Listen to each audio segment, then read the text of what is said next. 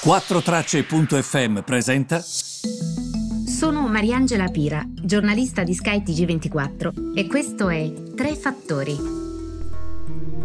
Buongiorno a tutti e a tutte e benvenuti ai Tre Fattori del primo ottobre. Dai, ci stiamo avvicinando al 2021. è la prima cosa che ho pensato stamattina, sono cattiva. Cioè, mi sono veramente immaginata a brindare al 2020 e a come ero entusiasta senza sapere quello che sarebbe successo. Bene, speriamo invece che l'anno venturo sia positivo, ma questo non è un messaggio del 31 dicembre, stiamo ancora al primo ottobre.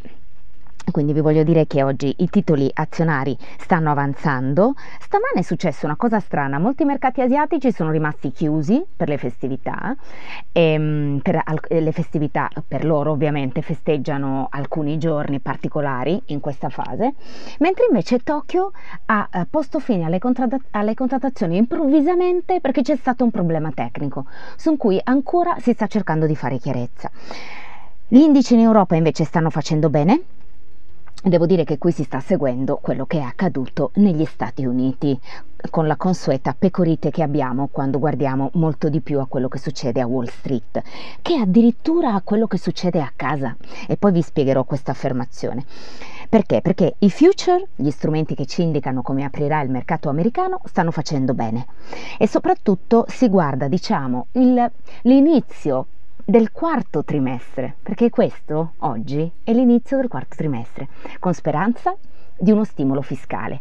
Sembrava dopo il dialogo Trump-Biden che sembravano due bambini delle elementari che non parlavano di questioni reali, che non ci fosse la possibilità che Casa Bianca il congresso raggiungessero l'accordo.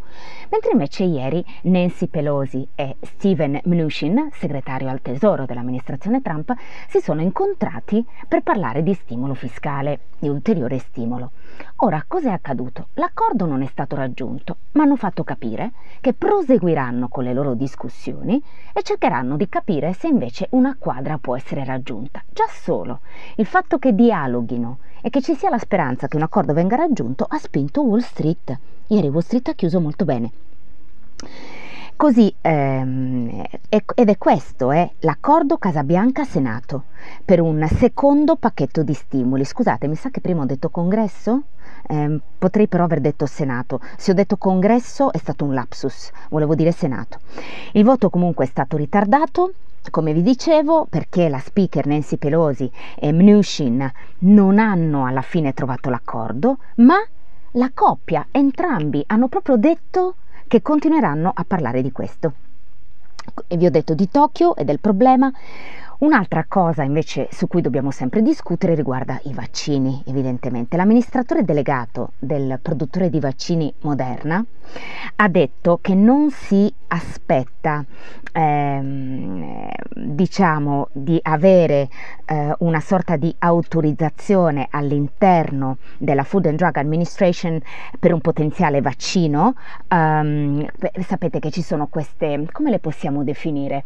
Se volete informarvi io vi do anche il termine in inglese perché poi tutte le cose che vi dico le traduco anche io sulla base della mia esperienza ovviamente. Non è che ho lo Zanichelli davanti ma il termine uh, Emergency Use Authorization, che cosa vuol dire? Vuol dire una sorta di ehm, linea d'emergenza, come quando andiamo in aeroporto e abbiamo una sorta di linea mh, mm, speciale per alcuni viaggiatori che hanno una tessera, così la Food and Drug Administration ha messo in piedi un corridoio d'emergenza per delle autorizzazioni proprio per chi sta lavorando sul vaccino Covid-19. Questo è importante che lo sappiate, eh? perché vedo che se ne parla poco poco ed è molto trascurato. Però Moderna ha detto, noi sappiamo, Moderna è questo gruppo farmaceutico, l'amministratore delegato ha detto, noi sappiamo di avere questa linea d'emergenza, ma è impossibile che la usiamo prima del 3 novembre, cioè prima delle elezioni presidenziali, perché poi mi sono immaginata, voi immaginate adesso le pressioni che farà l'amministrazione Trump a questi, dai trovate il vaccino, perché per lui è anche un'arma elettorale, per chi non lo sarebbe anche un, un, presidente democratico farebbe la stessa cosa, secondo me. A quel punto hai talmente un pelo sullo stomaco che queste cose le fai. Quindi non è una questione di Trump, qui bisogna essere obiettivi. Chiunque prenderebbe l'arma vaccino dalla sua parte, sarebbe un'arma elettorale fortissima. Però è anche bello che gli amministratori delegati delle mh, società siano responsabili. Io che so benissimo, essendo una donna di scienza, che comunque per un vaccino ci vogliono almeno due anni, perché dovrei usare un vaccino che me fai prima de, de, di novembre? Ma no, ma non lo userei mai. Quindi tempo al tempo.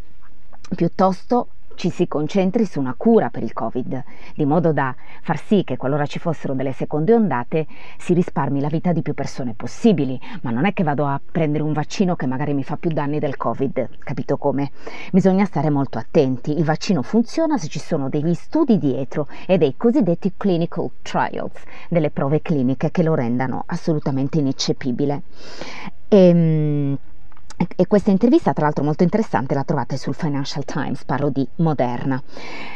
Invece, invece, invece, oggi abbiamo gli utili che sicuramente sono un market mover, quindi un fattore capace di muovere il mercato importantissimo, perché il gruppo franco-italiano STM, quindi parliamo del chip maker, produttore di chip STM Micro, eh, e anche HM, eh, stanno crescendo più del 6% perché hanno battuto le attese del mercato, cioè gli utili hanno fatto molto bene. E io ogni volta che vedo questo penso, viva Dio, che c'è qualche notizia positiva in questo Bailamme. E poi Bayer, il gruppo farmaceutico e chimico eh, tedesco, eh, vede le azioni, sto vedendo dal monitor, vediamo, affondare dell'11. Ach!